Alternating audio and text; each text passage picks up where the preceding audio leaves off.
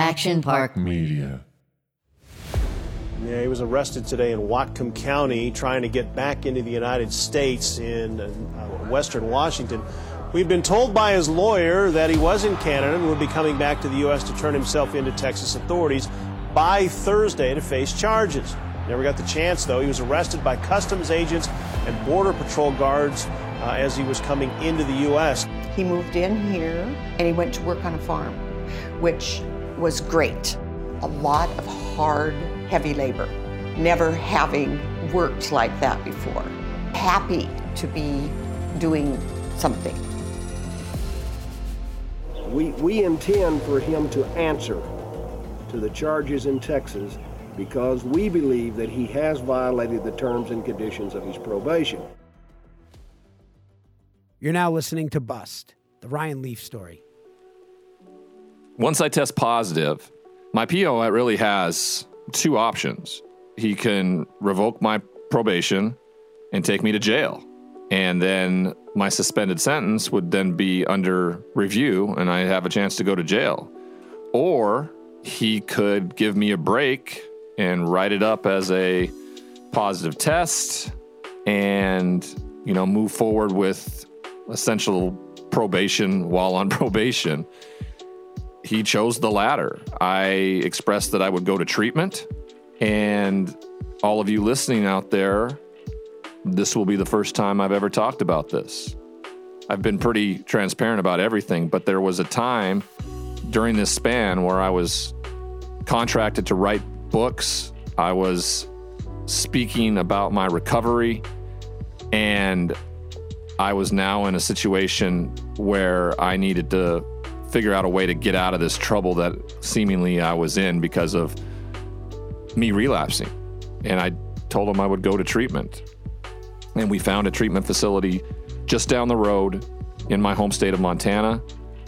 We did it really on the on the lowdown. No one really knew about it except my family. And I jumped right in. And like I told you before, I'm really good at treatment. Like I excel at being in treatment. I'm good at it. Like I can follow directions. I'm cordial. I'm respectful. And when I'm not consumed by a substance, like the best possible version of me comes out. And that's exactly what played out, right? I do remember leading up to getting into the facility like the Monday after that weekend and just having no pills and being in withdrawal. And I went to my general physician and I was honest with him. It's like the first time I think I've ever been honest with a doctor of mine. And I went in and said, I'm a fucking mess on these pills. Um, I'm going through withdrawal. I'm going into treatment on Monday. I need some help getting through this weekend. I put him in a very uncomfortable position as my physician, pretty much asking him to be my drug dealer. And luckily, he he acquiesced and, and he wrote me a prescription for like 30 pills.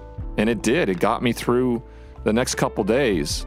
But I I again, because of the fear and anxiety around it all and traveling with your parents as a 30 some year old failure, I, I took too many as I have in the past because I, I just don't want to feel anything. And they kind of took me out to a Last Supper and we went to Red Lobster.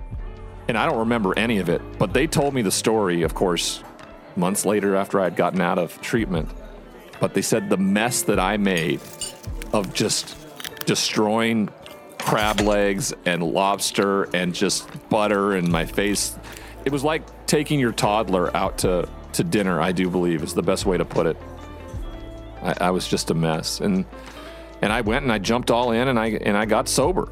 Uh, once again, we didn't tell anybody. I was so fearful of people knowing that I relapsed and the whole thing was just a, a, show in the eyes of others because I had lied about a lot of things. So we kept it to ourselves and we just kind of went on about our business. We knew immediately when I got home I had to move out of mom and dad's house. That was not a healthy alternative for me. My self esteem was just being pounded daily, having mom cook me breakfast, my dad like check on my finances. I mean, it was incredibly strange. There was a terrible codependency with it. So I found my own place it was nothing special, but it was mine.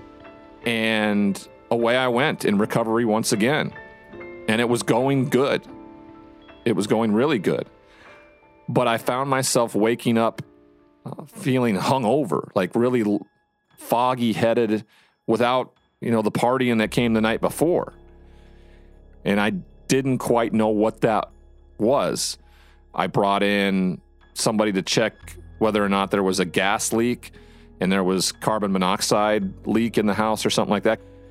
And so I went and saw my physician. And at first he thought maybe it was like vertigo or something like that. So he prescribed me a nausea medication, but it just progressively got worse. I was down in Phoenix with my college roommate, uh, emceeing an event for his his local gymnasiums, and everybody was watching me walk to the stage as well as away from the stage.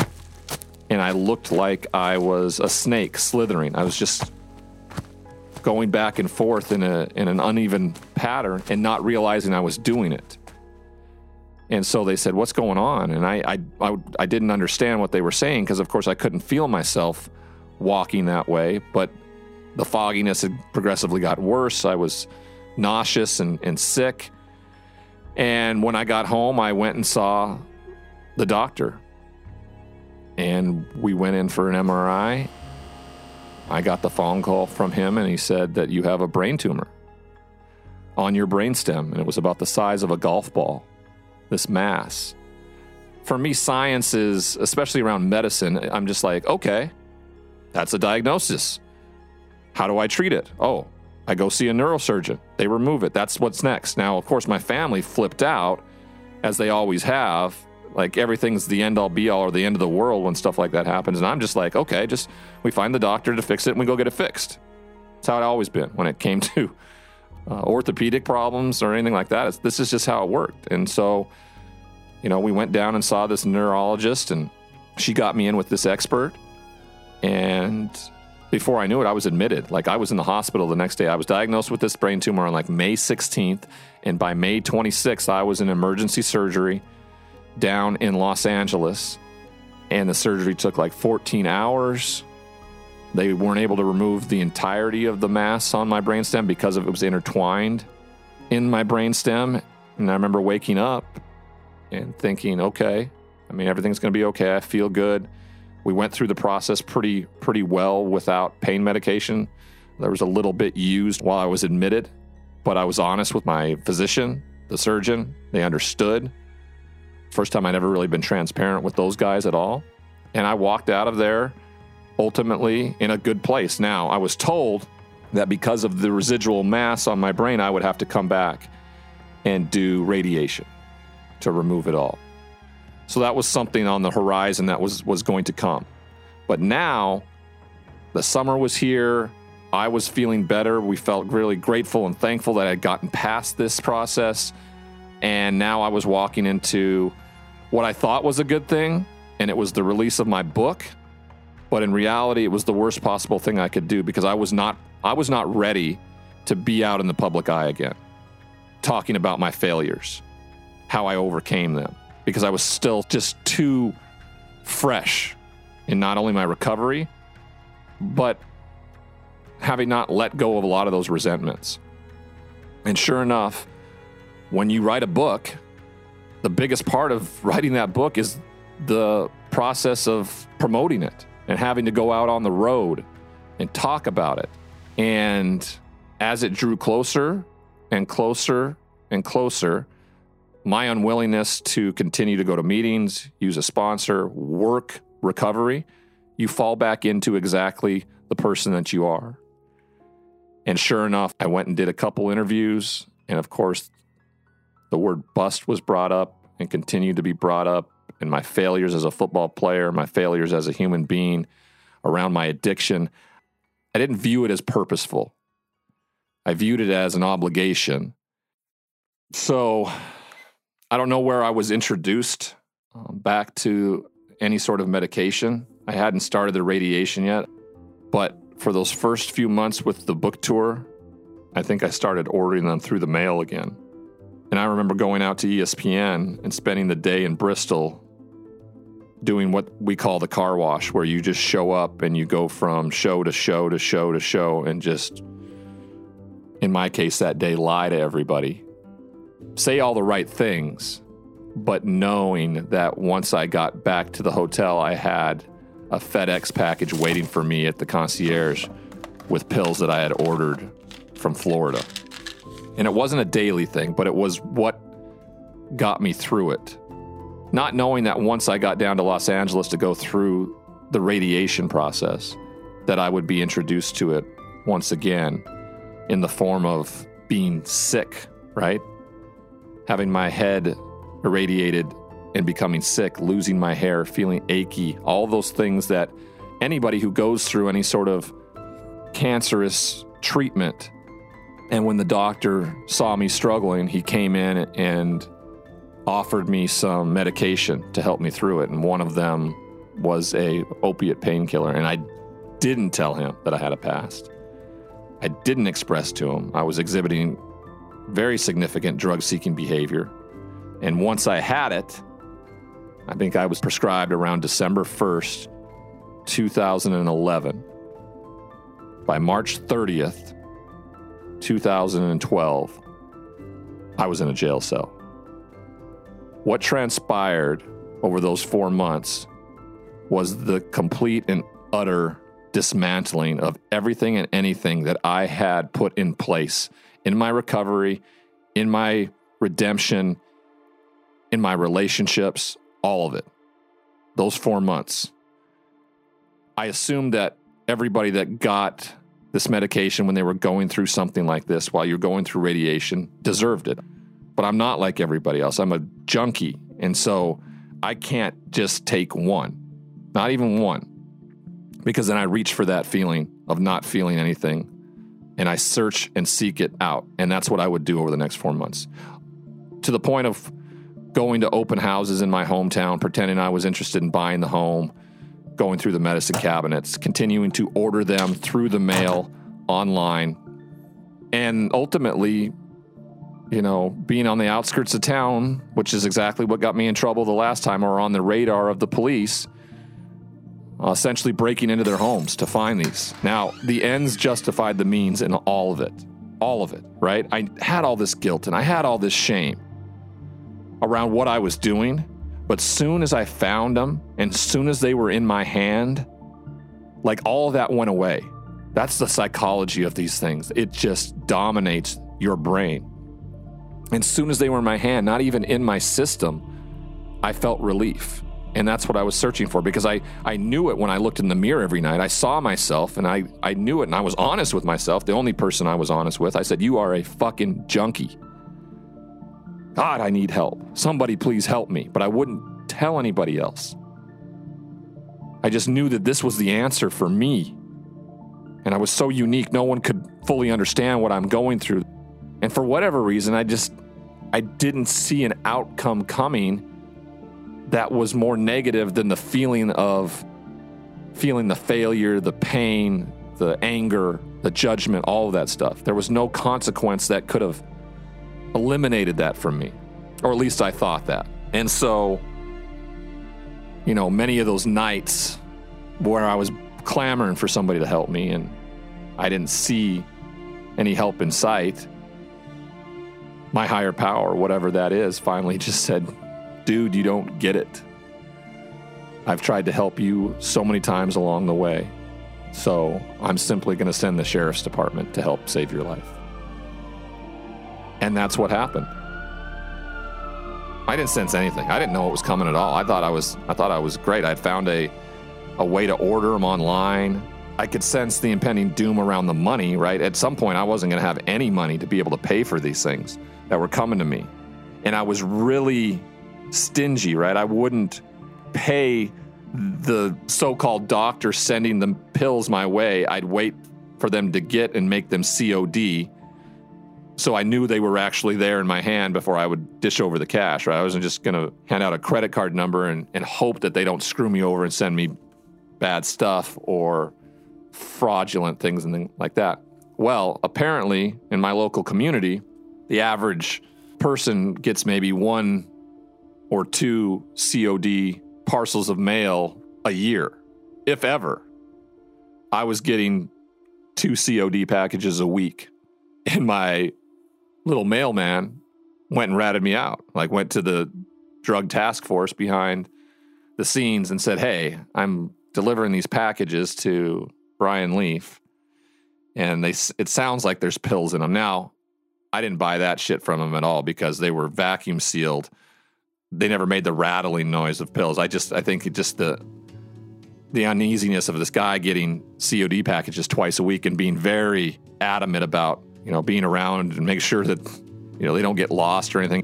So he told them, and my parole officer calls me in again, similar to about a year before, where I was going to be questioned by a couple local detectives. This time it was the, the local area's drug task force. And they inquired about these these things I was receiving in the mail. And of course, you know, my initial reaction is to, you know, lie my ass off. No, they're vitamins. I've been sick. I don't know. I have a brain tumor. I don't know if you guys have known that or not. I'm really sick, and these are vitamins to help me you know, of course, I'm playing the poor me line and everything like that. And I continue to try to talk my way out of it. And because I'm on probation, there's no recourse against me being searched or my property being searched at any time. And the day before, I had gone to a friend's house and acted like I was there to see them and drop off a book. They weren't home, but I knew where they had some pills. And I just kind of forced my way in with the maid there went back into the bathroom, grabbed them, and just kind of ran out really problematically, like somebody was up to something, some mischief or whatever. And I get a phone call from that friend and her husband, and they were her husband's pills, and he's like, "Dude, I know you took my my stuff. You need to get them back to me." Like he wasn't going to cops or anything like that. He was like, and I think he had a little bit of an issue with with pain pills because he was really over the top about it, right? Like, I need those. And I'm like, dude, I'm sorry. I, I fucking took them already. Like, I, I took them already. As soon as they were in my hand, I wanted them in my body. So this was like, this was completely off subject, out of the way, to when I got called the next day by this drug task force and asked to come in. They don't even know about the fact that I did this the day before, but they go and search my home, my truck. I just so happened to have my golf clubs in my truck it's where I would always put my pills. My dad and I were about to drive down to another city to do a, a book signing. Again, just the utter facade of who I was to the public was on full display. And they found the pill bottle of the guy that I had taken the pills from the day before. So immediately now, I'm in possession of a controlled substance that's not mine. And they would then my PO would then test me, and I of course came up positive because I've been slamming pills for the last three months. And I remember as they were about to arrest me, calling my mom because I was supposed to go meet my dad so we can drive to do this thing, and me telling my mom that hey, they're you know I've been using again. Uh, they're going to arrest me. And I remember her exact words in that moment. And it was like, good. And it was that kind of response good. It's about fucking time that I was held accountable for the shit that I had drugged this family through. And I was taken into custody and I was taken to jail and charged with, I think, possession of a controlled substance.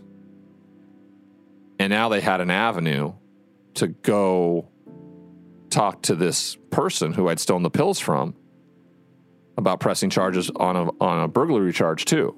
And I can't remember if they charged me with burglary at the time or if that came after. But I immediately sought out a bondsman to bond out. Like I, I was so fearful of not only being in jail, but also not having pills because not having them meant I was going to have to feel everything and the oncoming withdrawal that came from them. But I was going to have to feel all these these feelings of of all the things I've been trying to numb myself from forever and I convinced this bondsman to bond me out somehow. I didn't have any money. I wrote him a, a bad check, but I needed to get out. And my mindset was all right, get out, get as many pills as you can, and ride this until the wheels fall off. And I wasn't prepared for uh, once again when I fuck up, it becomes national news. And it hit the wire pretty much immediately when I walked out. And all the people I had been working with, uh, the nonsense that I'd been spewing out of my mouth over the last few months around recovery and changed man and all those things just hit the fan. And the police had seized my medication, so I was without. And I was so scared and going through not only the physical withdrawals, but I really feel like the psychological withdrawals of, of opiates is huge. Because I wasn't necessarily having the physical symptoms, but like the the mental torment of do I have pills and if I don't, how do I get them? I can't express that to you listening. How how that rips you apart. Like I can't. Like restless leg syndrome. My legs won't stop moving. I'm just I need my fix. Like I'm a junkie. I'm a flat out fucking junkie, and the only way I know how to do that is to medicate myself. And if I can't be medicated, what did I want to be? I wanted to be gone. I wanted to be dead. Of course, it hit the news. My family is dealing with it. The shame in this small town, once again, where I'm supposed to be the hero, having to care for my grandparents because their eldest grandson tarnished the family name and fucked up again. My brother flew from Southern California to essentially take care of his brother.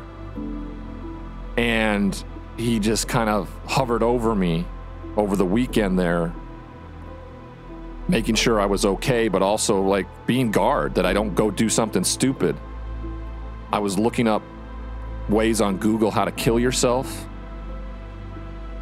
I took a knife into the bathroom, turned on the water like I was going to take a shower, and tried to slip my wrists. And like I did it the right way, right? I did from the base of my wrist up my forearm. That's, you know, to, to get as many arteries as possible. The knife was too dull. It made a significant, you know, cut and it bled quite a bit, but it wasn't deep enough to do the job. And I got in the shower to clean things off the best I could, but of course I didn't get everything. There were still blood stains on the, the towels and around the, the bathroom, and I came out and my brother was asking what's going on, and I didn't. I said I'm fine. I said let's go get some food, and uh, but I was just trying to fa- find a way to lose him, and I we get out the car and and I, I said something to him like, "Oh, I forgot the keys. Can you grab them?" And he went back into the house, but I had the keys. I got in the car and I peeled out and got out of there as fast as I could. I was going to go to my mom and dad's house because I knew they were gone. They were supposedly down the road taking care of my grandparents again because their, like I said, their eldest grandson had shamed the family and the name and embarrassed everybody again. And I was just going to park in their garage and close the garage door and do it that way. If I couldn't be high and not feel anything, then I wanted to be dead. That was the real feeling. It's such an impulsive one. Like it's like the instant satisfaction model of our generation. The suicide rate because of impulsive acts, I was right there. I was in that moment. And I pulled up to my parents' property, and for whatever reason, they were home. They weren't supposed to be and I wasn't able to do it. The selfish act of what that would have looked like, because they would have been the ones to find me. Having a child kill themselves, A, would be the worst possible thing in the world. The fact that you would find them would have been a hundred times worse, in my opinion. And it's the, the, the, the act is so selfish, but on top of it all, the act of my part in that moment would have been awful. So I spun out and went back out to a house that on the outskirts that I knew had pills. I walked in. Sure enough, I found some. But this time on my way out, the homeowner's car pulled up in the drive. Now, I don't look like your run of the mill burglar, right? I'm in a slacks and a pea coat and loafers, and I look put, put together. And I, of course, talked my way out of it to the family. I said, Oh, I'm looking for this address. This is that, this, that, and the other. Uh, they helped me oh, it's more this way. I get in my car and all the fear of like not having the pills, the fear of wanting to be dead, it's gone because I have them in my hand. I've gotten away. I'm going to go home now. And for whatever the length that these pills last, whether it's three, four, five hours, I don't have to feel any of it or anything. And that's what happened. Now, unbeknownst to me, while I'm at home taking those pills, my brother finally being able to exhale because he's found his brother after he walked into a bathroom and saw blood stained on the towels and around the bathroom. He knew that I was not of sound mind at all. The fear of that. I got back. He didn't care where I was, what I was doing. He just knew I was home and I was safe. I took the pills. It sedated me. I went into bed. I fell asleep. Slept for a few hours. My brother had to make calming phone calls to the family. All the all the things that that brothers shouldn't be doing, especially your younger brothers. But while I was sleeping, unbeknownst to me, right, the family realized something was off. They looked around the house, and at first they were they thought they were missing a expensive drill that they had. I don't know why that spurred the uh, the call to the police, but upon further review, they also found that some medication was missing. The police brought out a photo lineup. I'm incredibly easy to identify. The six foot seven, 250 pound guy with the big teeth. Yeah, Ryan Leaf, who we've known our whole lives. Yeah, that guy. And about 11 o'clock at night, the police showed up at the house. I was incredibly high.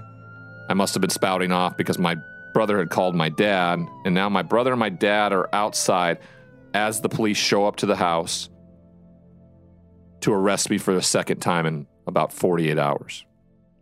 Charged me with burglary in front of my father, in front of my brother. I think they were relieved knowing that I was going to be locked up and that I couldn't do something to harm myself or harm others. So there was some relief there, but it was one of the most difficult things my father ever had to do was to watch his son get arrested like that. And in the mindset that I was in, the, the frame of mind I was in, just stoned out of my gore. But I had pills in my pocket when I was arrested. I was so worried about them finding more pills, like that they could charge me again. Like I was already going to be charged with multiple felonies, but my mind was like telling me, gotta get rid of those pills, gotta get rid of those pills. Somehow I finagled my handcuffs behind me around in my front pocket, and I was able to pull those pills out of my pocket. I can't remember how many there were. I, I was probably hoping there was so many of them that it would end the job, and I got them into my mouth and swallowed them. Now they had to take me to the emergency room to be checked out before they could take me to be booked, and I, I can't imagine how I was to the doctor or anything like that. Uh, I was brought in. Uh, I was told later, of course, that I was just out of it. What's funny is they didn't do anything about it. Like I was sitting out on the chairs or whatever before I was handcuffed and booked and everything like that. Like my back was bent over the side just because I was so sedated because of the amount of pills I took.